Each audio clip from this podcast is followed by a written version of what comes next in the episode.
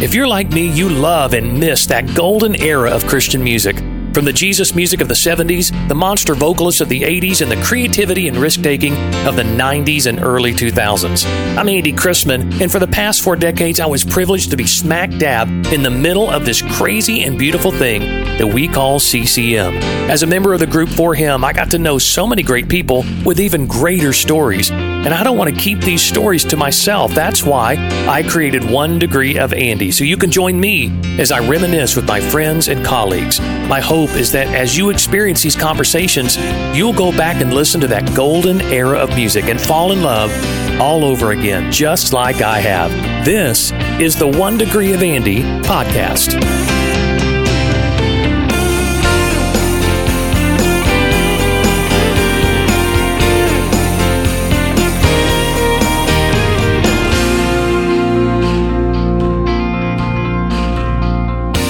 Okay, so I'm going to do my best not to geek out with my guest on this episode of One Degree. My 14 year old self would not believe that I get to sit down with DeGarmo and Key's, Eddie DeGarmo, and talk about his career, his music, his early days, and his mind blowing impact on the world of Christian music. And I guess I shouldn't be surprised that Eddie is one of the most genuine, engaging people I've ever met in this industry. And I'll for sure be spinning my old D&K records for the next few weeks. Just being reminded of songs like 666, All the Losers Win, Stella This Ain't Hollywood, Casual Christian. My goodness, what a catalog and what a legacy. Now, as always, before we get started, I want to remind you to consider becoming a premium subscriber. So many of you already have, and I want to thank you for that. So that you can get early access to episodes, watch exclusive video content, and hear member only episodes. Just follow the link in the episode description and sign up. It is super easy. Now, here's my conversation with the one and only Eddie DeGarmo. So, I have a vision of sitting in my parents' house on the floor with my headphones on, and when I would I would mow lawns or I would, you know, get money for doing chores around the house, I would go down to the Christian record store and buy Christian albums. First Christian album I bought was Priority by by the Imperials. Mm, and then I went right back Yeah. and got I went right back and got one more song for you like the next day. Yeah.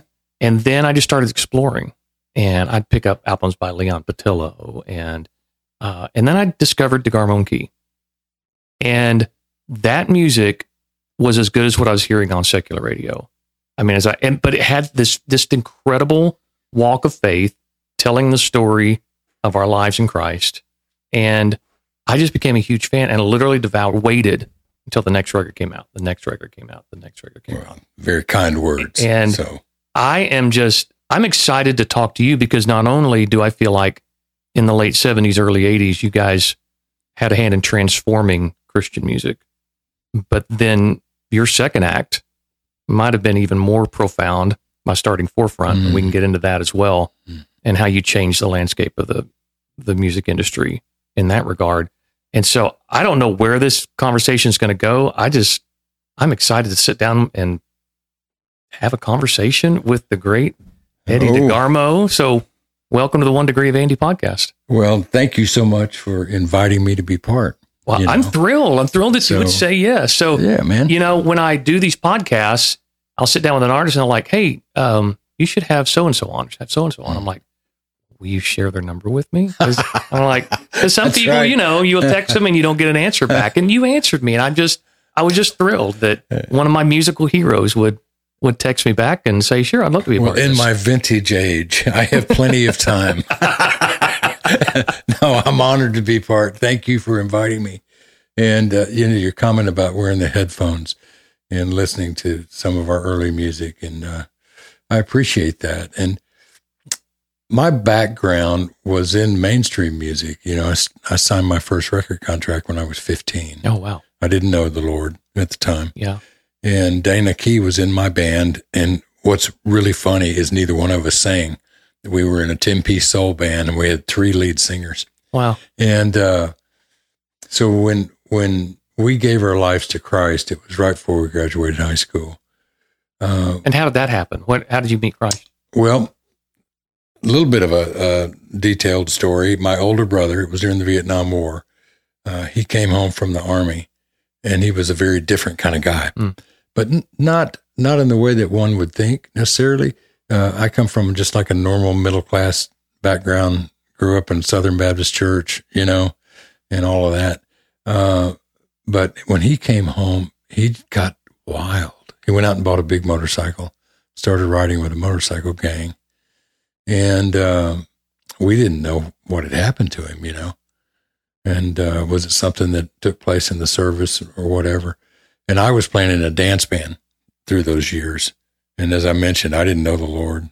And uh, I came home one night about two o'clock in the morning from playing a dance somewhere north of Memphis and walked into our house. And my brother was sitting with the lights off at the kitchen table. And I turned the light on, and he had a Bible on the table and he had a bottle of Jack Daniels on the table. And I said, Man, what, what's going on? And he said, Eddie, he said, uh, sit down. He said, I got to tell you a story. He said, when I was stationed overseas, he said, uh, I went to a Bible study and I dedicated my life to Jesus. And when I came home, I was just too afraid to tell anybody. Mm. And so I tried to run. And the way I ran was by the motorcycle and join the gang and all that sort of thing. And then he said a remarkable thing. He said, But God won't let me go. And he said, So I gave my life to Jesus. And he said, I know that sounds pretty weird, but he said it's a whole lot different than what we thought of that growing up in our little, you know, American Pie Southern Baptist Church. Nothing against that, but, yeah. you know, just more than we knew. And over the next uh, three or four months, he just witnessed to me pretty much relentlessly. I mean, we actually got in a couple of fistfights over it. Oh my God. How weird that is. Wow. So, uh, but I went to. So uh, nobody in your family was a believer. Like that wasn't you know church growing up, or they were a product of the American post-war fifties. Yeah, and were religious, uh-huh. but really didn't have um, what I call a, a, a, deep belief of following Jesus and knowing Him on an everyday basis. Mm. You know, that did come later for them, and I'm yeah. thankful for that. But my mom and dad were good people, and I grew up in a good family but our mantra was a, you know, you might do a few things growing up, just don't get caught. you know, and yeah. be smart about it, right? Yeah. That was pretty much the mantra in my family. And I, th- I think a lot of families in the 50s were that, post war families were that Interesting. way. Yeah. So that, uh, I became a believer at a Dallas Holm David Wilkerson crusade. Oh, wow. On March 8th, 1972. And uh, I went back to school the very next day and saw my friend Dana Key. We were seniors just a month from graduating. And uh, told him, I said, Dana, I, I got to talk to you, man. I found Jesus. And he said, Well, Eddie, I didn't know he was missing. and I said, I'm being serious.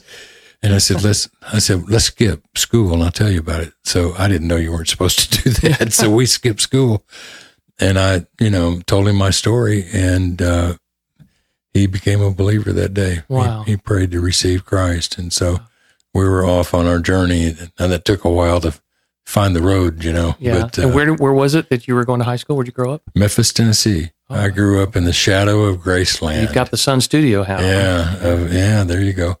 Uh, my family moved to Memphis from Detroit. I was born in Detroit mm-hmm. and moved there in 1959.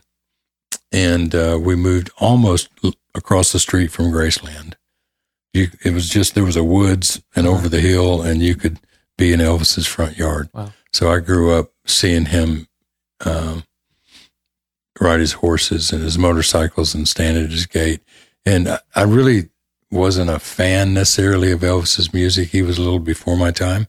You know, my big brothers were. Mm-hmm. I became quite a fan of his later when I figured out how revolutionary he was when he came on the scene but I was more into the you know the British invasion bands, yeah. sixties. I was going to ask who your yeah. influences were during that time. Who were you listening to? Well, I mean, like most kids in my age group, uh, I was born in the early fifties, so I was a huge fan of the Beatles and yeah. the Rolling Stones and the Kinks, and, and uh, you know Three Dog Night and the Beach Boys and Led Zeppelin and, and Grand Funk Railroad and those kind of bands. And, uh, and I also liked soul music a lot. I liked Otis Redding and Wilson Pickett and Sam and Dave. Yeah. And the Motown sound from Detroit. Mm-hmm. You know, mm-hmm. soul music from Memphis was from a studio called Stax. And Motown, of course, was Mo- Motor City in Detroit. Yeah. But uh, those songs that I thought were very heartfelt and the vocalist, I mean, my gosh, Otis Redding, who can sing like that? And the man died when he was 26. Of course, he sounded like he was 65, hmm you know.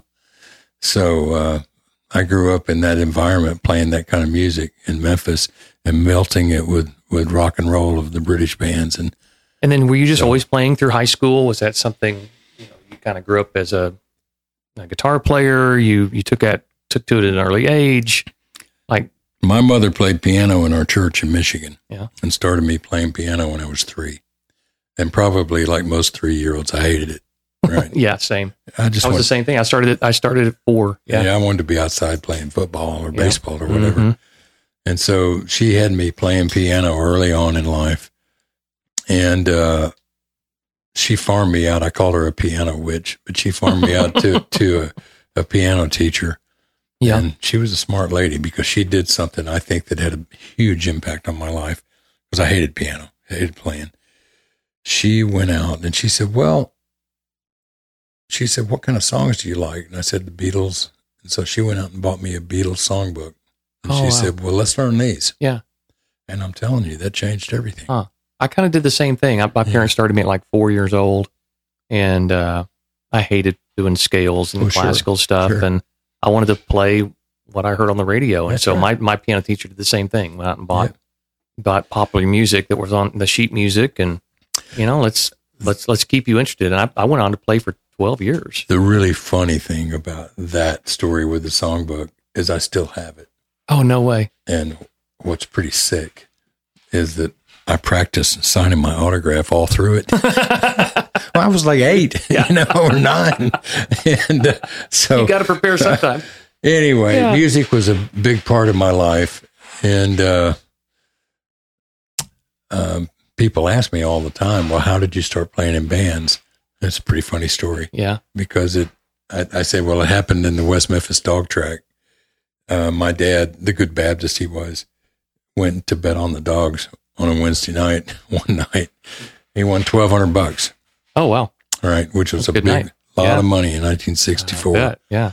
Went out the next day, probably because he felt guilty from you know uh, betting, gambling, and bought me a Farfisa organ and a little Gretsch amplifier. And I was nine, and so I was the only kid in the neighborhood that had a had a combo organ, right? Wow. So I got in all the bands. And in those days in Memphis, there was a band on every street corner. Yeah. I I bet. mean, it was a Yeah. big time for music in Memphis. And so I started playing in dance bands. And this is predates being with Dana Key. That happened a few years later, but uh, started playing in dance bands. I still have pictures of me playing at these sock ops and different things in the 50 or early 60s. And then how did you and Dana meet? Well, we met in the first grade. Uh, we grew up in the same neighborhood Wow. And met in the first grade. Uh, I still remember I was out on the playground that afternoon and he had a little gang of greasy nosed minions that, you know, followed him around and he wanted me to be in his gang. And I said, no way, man. I said, I'm going to form my own gang. two alphas, two alphas meeting each other. I love it. So we, that's how we met Wow. and basically competed with one another the rest of our lives. Wow. And then, so tell me about the band that you were together in after high school. Like, um, when you started, you started really being able to make a living at this. Well, when when we gave our lives to Christ, we were in a, a mainstream rock band that had signed a, a major record deal with a, a label called London Records, and had the Rolling Stones and ZZ Top at that time, and we had recorded a couple singles for them, and hmm we're working on an album. And um, after I I told Dana found Jesus that morning, I thought that it would work pretty much the same way at band practice that night, so I went we went to practice and I said, Hey guys, I got to tell you, I've had a change in my life. I, I gave my life to Jesus. And they were like, Oh man, that's, that's awesome. Yeah. That's, yeah, yeah. let's play that song by Santana. you know what I mean? Any, anything to not talk about that. Yeah. So we stayed in that band for the next three months, just kind of winding things down. And mm-hmm. it, it soon became apparent it was oil and water for us. So we left uh, while we were still under contract.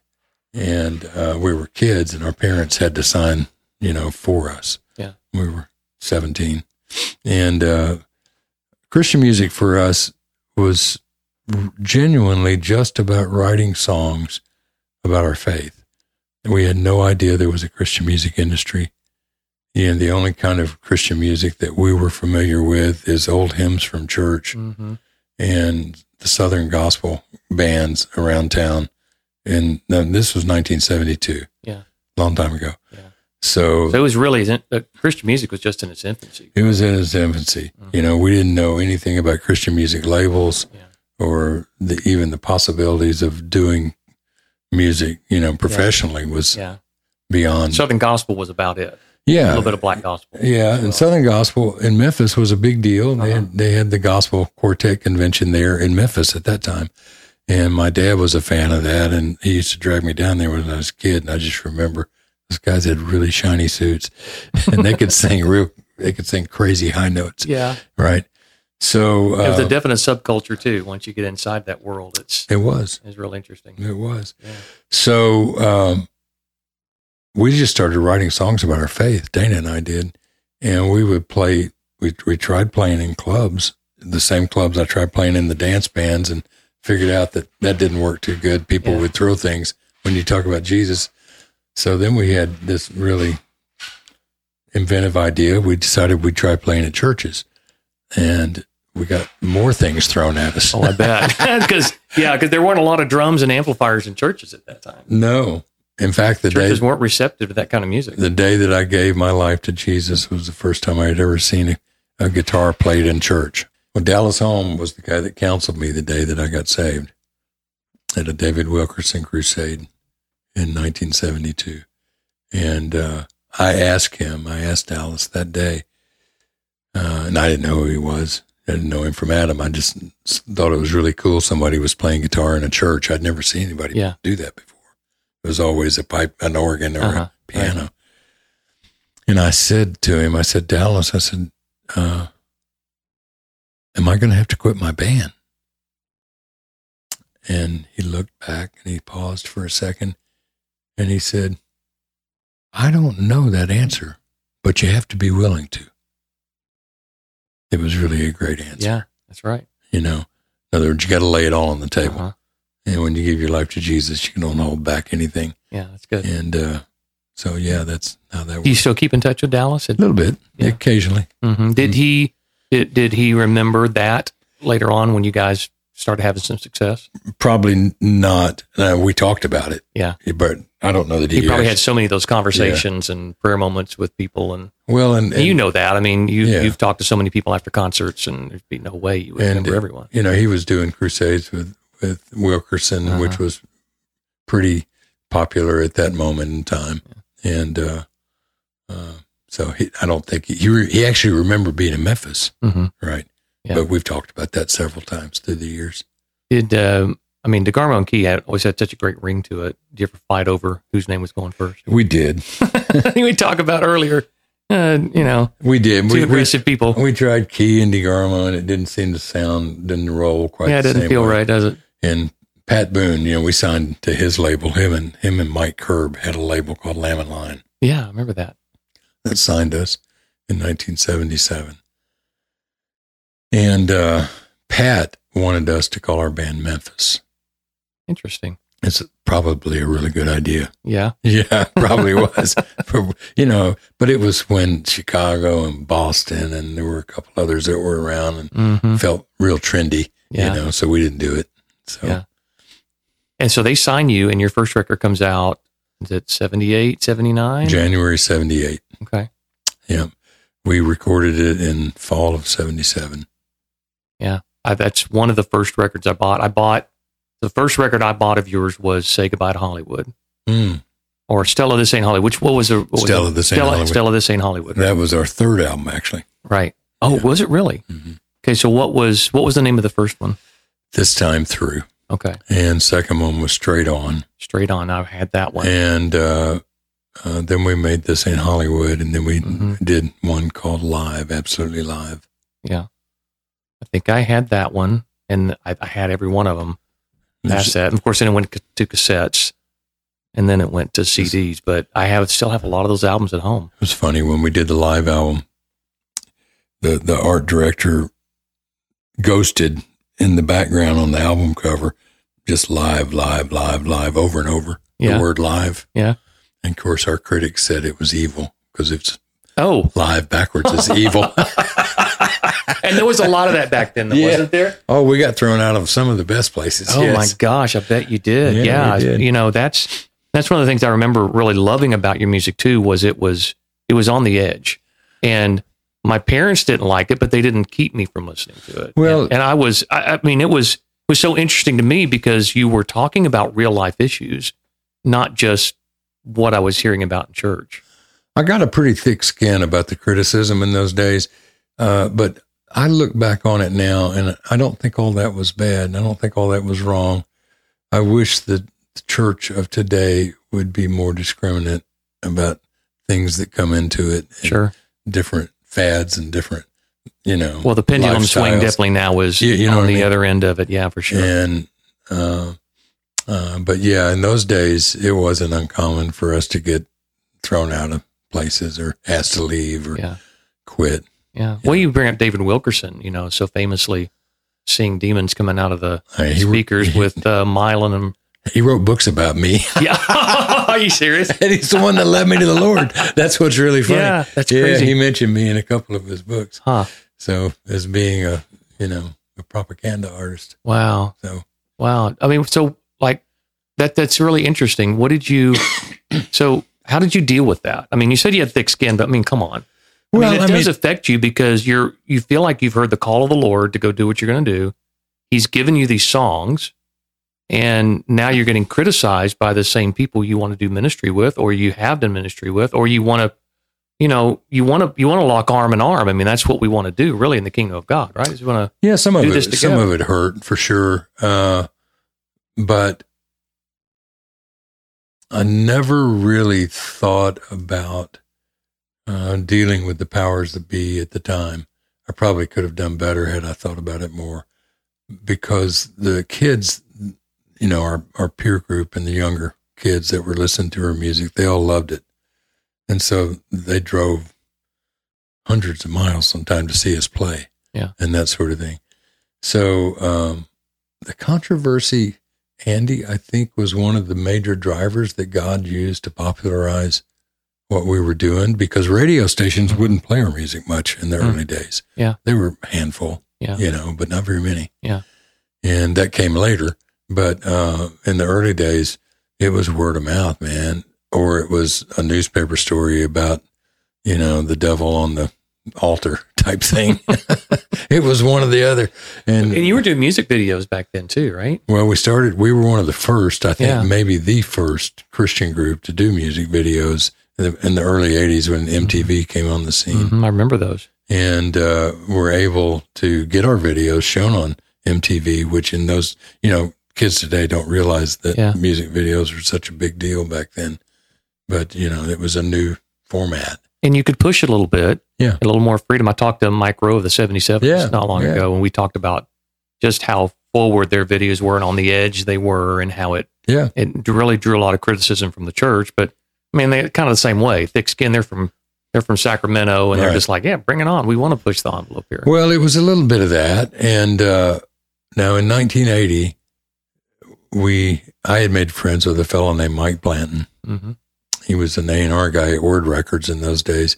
Then he formed a management company called Blanton and Harrell that their first client was Amy Grant. Yeah. Right. Yeah.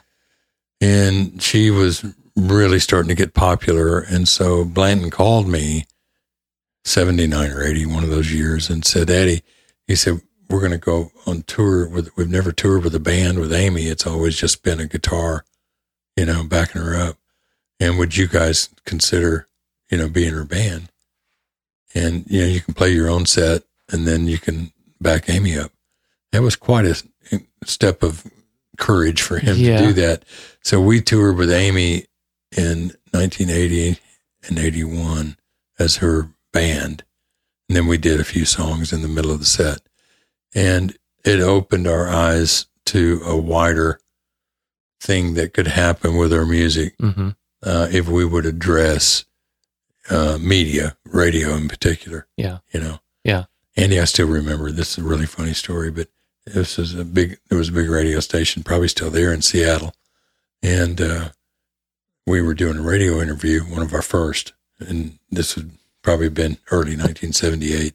Everybody has good memories of their Yeah. first radio or TV Yeah. interviews. Yeah. And uh, so, uh, for Lamb and Lion set the interview up, and so I called the station. We were in Seattle, and uh, right before I hung up, the girl on the phone she said, uh, "Hey, by the way, would you would you bring a copy of your album with you?" As it dawned on me, they'd never heard our music. Oh wow. Right. Yeah.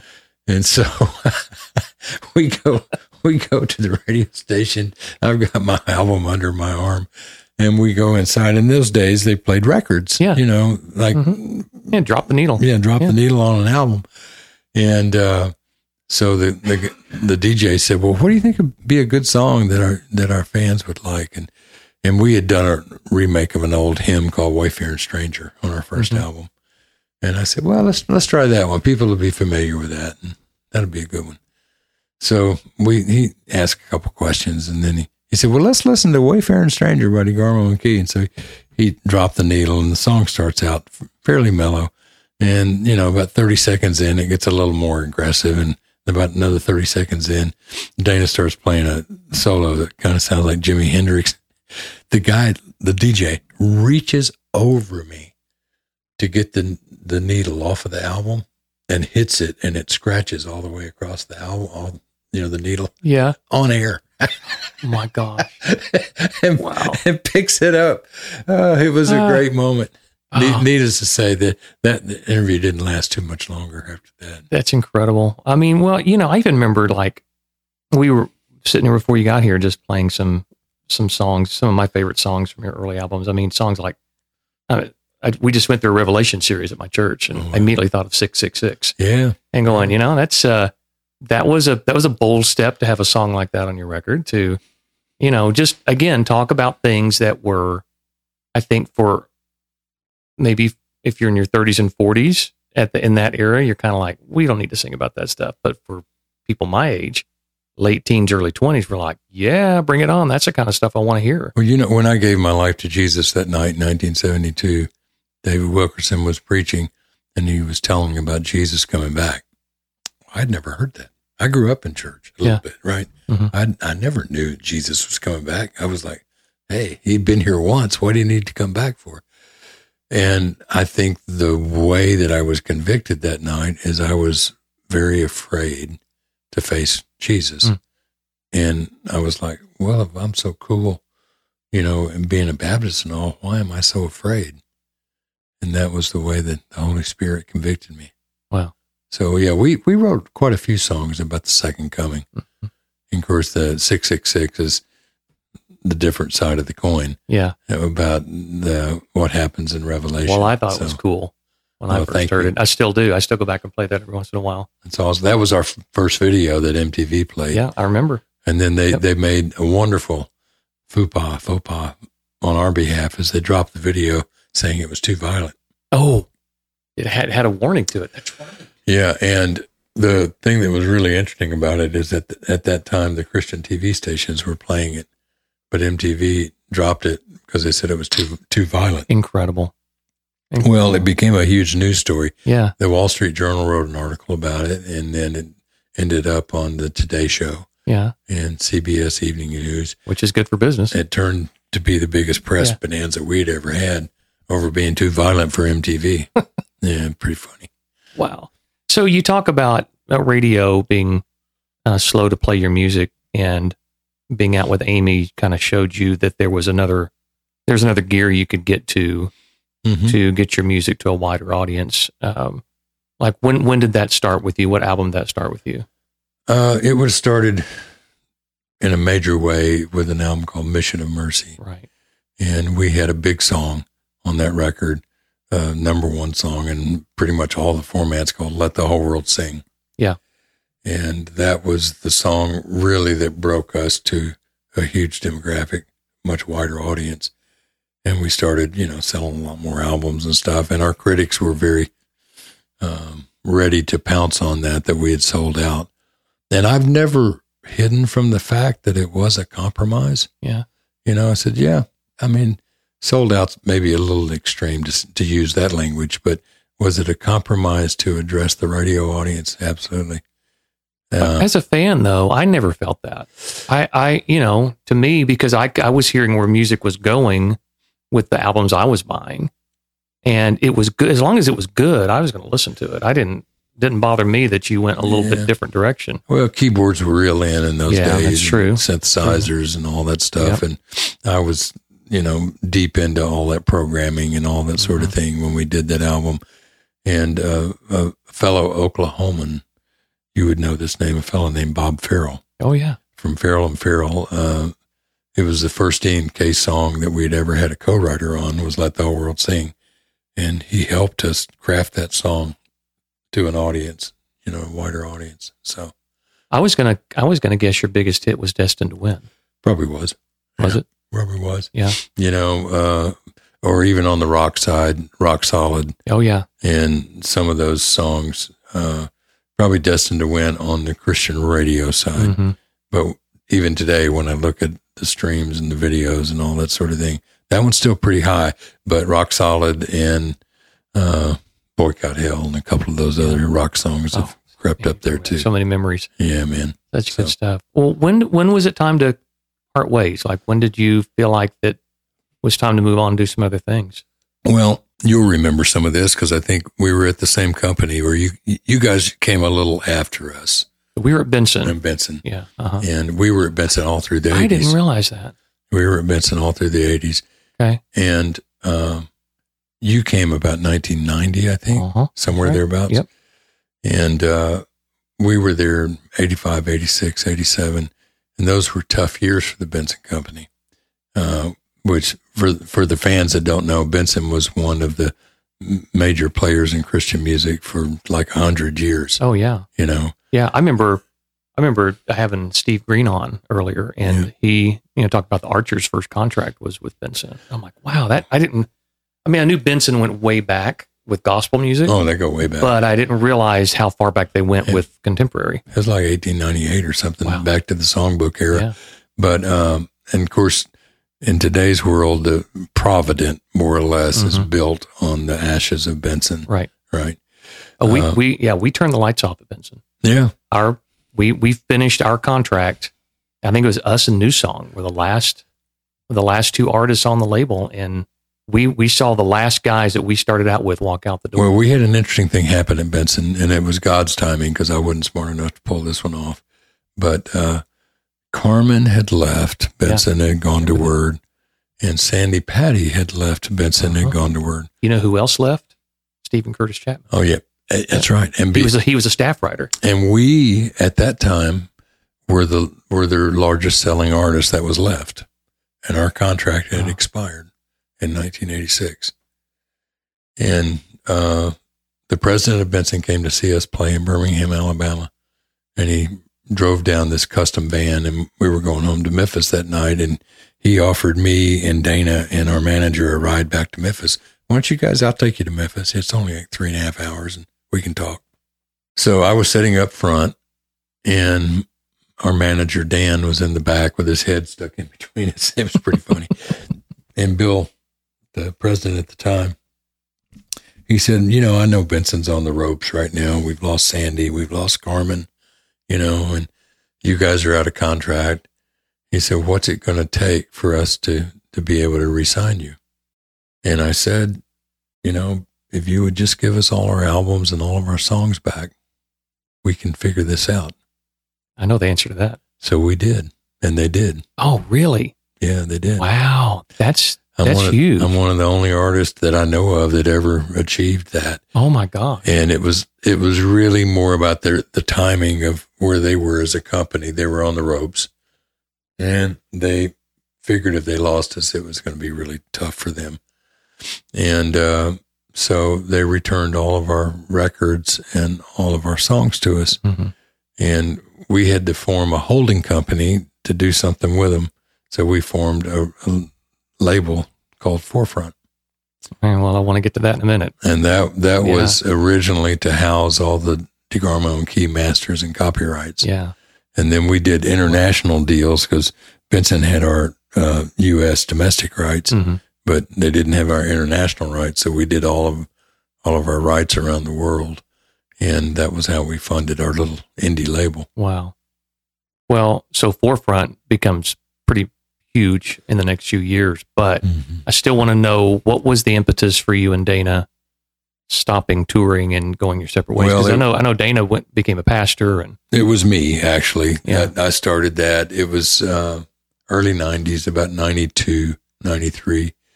Again, we had finished our recording commitment to Benson, and uh, there was a fellow that ran it in those days. You'll remember this name, Wes Farrell yeah. was his name. Oh yeah. And uh, and Wes wanted to re-sign us, and I had gotten pretty involved in ForeFront. Dana was an original partner in ForeFront, but he only stayed in for about a year. He just didn't really dig the record business that much. Yeah. So we bought bought his stock out early on, and I had gotten more and more involved in just creating the products and the videos and all that sort of thing for the label, and uh, felt like that I was really being divided with my time because what my week would look like, Andy, is you know we would tour on Thursday, Friday, and Saturday. I'd get home Sunday, then I'd I was still living in Memphis. I would drive to Nashville and Oh, work wow. at ForeFront Hmm. Monday through Thursday, and then go back out on the road. And it wasn't fair to my wife and family, and not me either. And I did that for about a year. Hmm. And so I went to Dana in 1992, and I said, you know, man, we're out of our contract. We finished our commitment. I think it's time for me to hang it up. And the cool thing about that was that we were still pretty uh, relatively popular in the marketplace. You know, our albums were still doing pretty well, and our tours were still doing pretty well.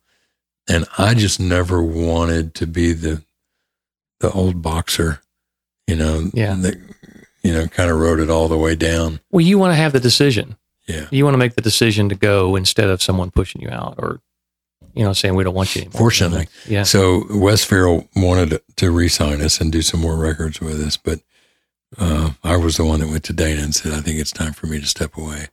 And then I stepped away in 1992. Now it took, uh, you'll relate to this too. It took us two years Yeah.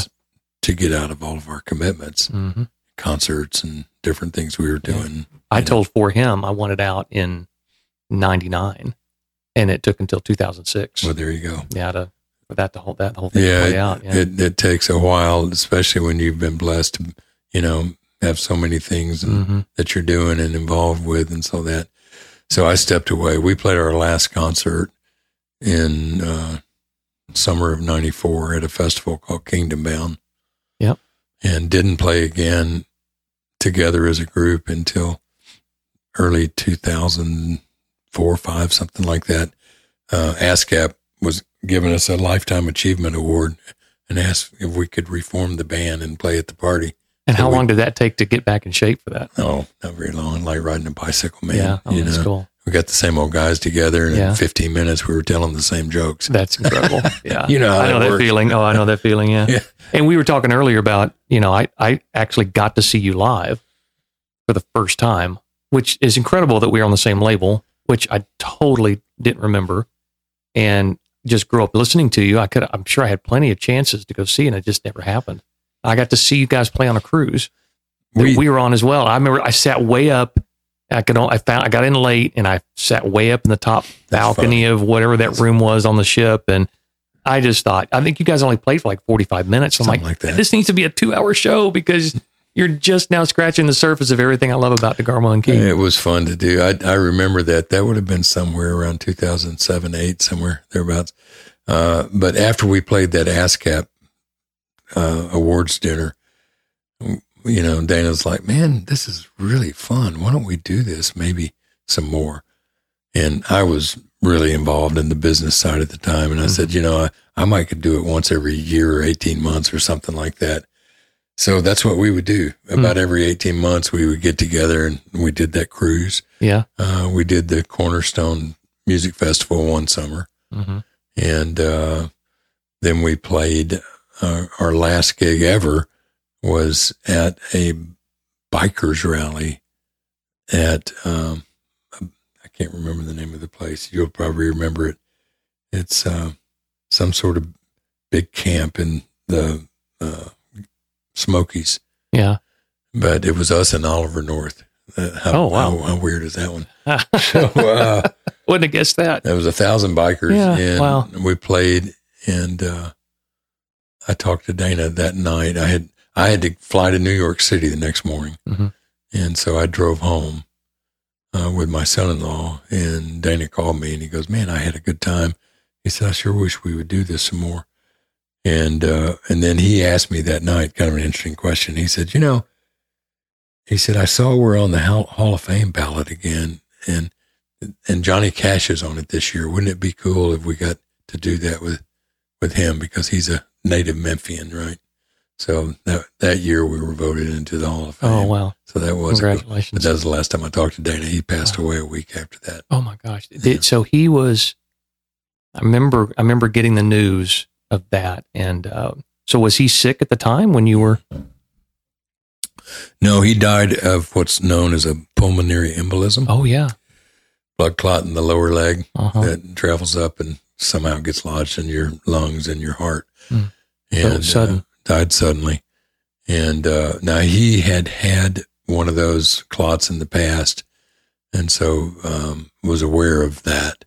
But that's how he died. But Hmm. no, he wasn't in bad health. Wow. I mean, you wouldn't know it by looking at him. Yeah. You know, And he was pastoring in Memphis. At he was time? pastoring in Memphis. Had Yeah. a really, Our buddy Clay Crosse was yeah, man, worked with him for a long time. yeah, had a really strong, solid church in Memphis that I went and spoke at and played at several times over the years called the Love of Christ TLC Church. And uh, he was doing well. But yeah, died suddenly in June of 2010. Hmm. And Wow. that story, it's even got a, a little bit of a, what I would call a normal Dana Key twist in it. And uh, they planned, the family had planned to have a memorial service at their church. But before the memorial service, they were going to do, before it, they were going to do a graveside service that morning with just immediate family. hmm And of course, his mom and dad always thought of me as family. And so they called me and Susan and asked us if we would come to the graveside service. And I don't know if you ever experienced Memphis in, in June, but it's, you know, It's pretty hot. It's pretty hot And sticky. 98% humidity. so it's like 10 o'clock. Well, Dana's brother in law comes up to me. We're all standing out there by the gravesite, you know. He goes, Eddie, we got a problem. And I said, What? He said, I just got a call from the preacher that's doing the service here. And somehow he got mixed up and thought it was at 11 and it's at 10. And he said, We got all these people standing. There was about 50 people. And I'd say most of them were in their late 70s or Yeah. 80s, you know. Yeah, we can't. We can't. Yeah, he said- hang around here very long. He said, they're, they're not going to make it. he said, what are we going to do? And I said, well, you, I said, if you'll pray to open, I'll close. So I preached Dana's funeral, Oh no way. you know, impromptu Yeah. at his graveside. And uh, I, I joke about it now. And I say, yeah, I'm pretty sure that's the only time that I ever spoke to him where he stayed still. so, uh, but Oh, yeah, man. and then we had a memorial service later that afternoon. That, Yeah. that- I mean, it was, there must have been 2,000 people there, but, Mm. it, you know, it was a sad day, but a glorious day for him too.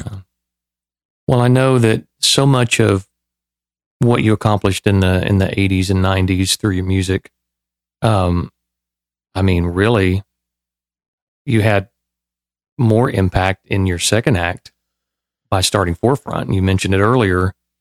You know, I feel like ForeFront changed the landscape of Christian music.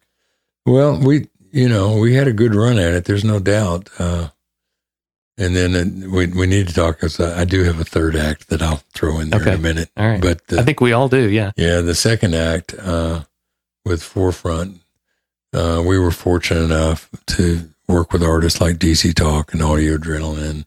So I, have to. I have to tell you this story though. Uh, we were 4HIM. We were probably out on the road our first year or two, and we played at Liberty, and we got a knock on the door after the concert on our bus door, and a couple of young dudes handed us a demo tape and said, "Hey, we're Christian rappers. We would love for you to hear our music."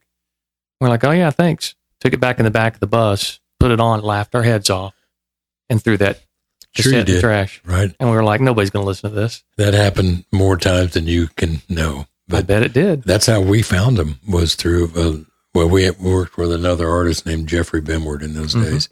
Had a group called Aaron and Jeoffrey. And they had played a concert at Liberty and somebody knocked on their door and gave them a tape. And Jeff brought it back to us. He'd never even listened to it. He said, Hey, you know, here's a demo I got from Liberty. Maybe it's something you guys are interested in. So that's how we discovered DC Talk. And was it immediately, like, you know, immediately, like, we got to do something with this? I did.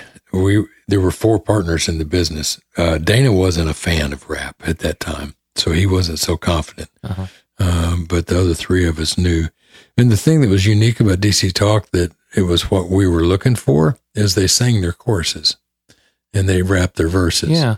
So you know, so much of music in in church world in those days was youth group driven, Yeah. and we felt like that it was important that they had melodies that they could sing And they had the hooks. and they had the hooks. Yeah. So uh, DC Talk had two great singers with Michael and Kevin, hmm and then Toby the rapper.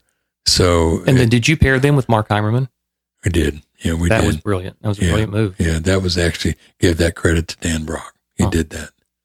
Yeah. So yeah, it was good. And Hiram was, you know, he's a great singer himself, and uh, it's funny because so many of the Church of Christ kids that grew up in without instruments in church were really good singers. Yeah. That's true. you know what I mean? That is true. I feel like so much of the Yeah. Christian music industry was birthed out of Abilene Christian, yeah, yeah. you know? That's Yeah, right. Chris Christian and, Mike Blanton and- came from yeah, there. and uh, yeah, so many Brown Bannister. Brown Bannister. Yes, I was Yeah. trying to think of. Yeah, I saw Brown last week. Mhm. You know, Yeah. we had dinner Yeah. together last week. yeah, what a legend. So um, yeah, so with DC Talk, and then uh, with Skillet and Big Tent Revival from from Memphis, Mhm. and uh, and Jeff Moore in the distance. Uh, we sold ForeFront. Dan and I were the only partners left in 1996 uh, to a big major company called EMI, and it was really, you know, I've taken a lot of slugs through the years and arrows about selling ForeFront because I, you know, well, you buddied up to the man, Eddie, but it was a little different than that. Uh, Jars of Clay had had a huge hit with Flood, and our artist wanted that access to mainstream media Yeah. the same way. Yeah. And we felt like as a Christian label, we couldn't provide it the same way. And so we wanted to team up with a major. So uh, we s- sold ForeFront and did a deal with Virgin Records to take DC Talk and a couple other of our artists Mhm. at the time. And uh, that's how I went to work for a mainstream company. Yeah. Those were, again, just trailblazing days for you guys. I mean, when you think there's nothing else left to hone and no other roads to travel in an industry that's been around for, you know, 20, 30 years, you guys really did take advantage of and, and have the foresight with ForeFront to who, you know, very prophetic name there to, uh, to see what was on the horizon, what kids were going to want to listen to and what was coming down the pike. Well, you know, I stayed with ForeFront for three years after we sold it. And at the time that we sold that business, it was the largest independent Christian record label in the world. I don't doubt it. And uh, I had formed a music publishing business, a very boutique business called Meaux, M E A U X, Meaux Music. Mhm. You'll see their name on a lot of the CCLI stuff these days. But uh, I, I had signed some really strong producer writers, a guy named Ted T and Pete Stewart and Wow. some other guys. And Bill Hearn from, at the time, EMI CMG, later Capitol Christian Music, came to me and he said, Eddie, he said, would you come back and run our publishing business? This was in 2002. And uh, I said, well, Bill, I got my own publishing company. And he said, that's, he said, that's fine. Just keep it. He said, he said, if you'll let us administer that for you, he said, just keep it and run it. So I went to work as president of, of EMI Christian Music Publishing. And he said something I'll never will forget. He said, you know, he said, we've got this, this genre of music that, that we're kind of excited about. We don't know much about it, but it, some people call it modern worship music. and we and we got this this band called Delirious, Delirious. and Yeah. uh, uh, he said, you know, he said we think there might be something here. He said, you know, you so you could have some fun with some of that stuff. And I said, well, Bill, I don't know anything about worship music much. And he goes, oh, you'll do fine. So over the next 15 years, you know, I was able to work with Chris Tomlin and Matt Redman and Incredible. you know, and Matt Maher and Leeland and oh my gosh, Stuart Townend and Keith Getty and Christ Alone, and uh, just a plethora, and saw that genre of worship music just explode Mm. globally. Yeah. And uh, Andy, a pastor, came to me. I don't know. It's been five years ago now, and he said, Eddie, he said, I know you did a lot of things in music, you know, back to D and K and ForeFront and all that. But he said, I, I really think what what you've been able to do with worship music is by far your greatest impact because he said for the first time in 300 years, churches can sing the same songs. That's incredible. I never really thought about it like that. That that you know we read the same scriptures, and but we never all heard. We could hear the same sermons. Yeah. You know, once once the internet came around, but to all sing the same songs at the same time. That is pretty remarkable. So through those years of the EMI and later Capitol Christian Music, uh, I'd travel all over the world, Andy, and I'd I'd go to deserts and jungles and tops of mountains and lowest valleys, and everywhere I would go, I would hear these same songs. Incredible. You know, and the internet is with, with all of its flaws, it was the thing that made that music travel around Mm. the world so quickly. Wow. You know, Wow. Talk about a, you know, you just when you think there's there is no mountain left to climb or nothing else to mine from a certain industry, it's just that's where you just look at God and go, but but if God's endless, then there's there's going to be one more thing. There's going to be one more thing after that. You just keep doing what you love to do, and you know, putting your skill set to work, and that's that's just that's amazing. I love So yeah, I stayed there. It was close to 15 years and worked with some of the most incredible songwriters that you can fathom. Yeah. You know, Yeah, what do you got going on these days? well, not anything on that level, but a couple of cool things, you know. Um, I'm going to be a great grandfather next year. Oh, That's pretty cool. congratulations. So our oldest granddaughter and her husband are going to have their first baby next year. So That's awesome. so excited about that. Um, there's a motion picture coming out next year where I'm not in it myself, but somebody playing me is in it.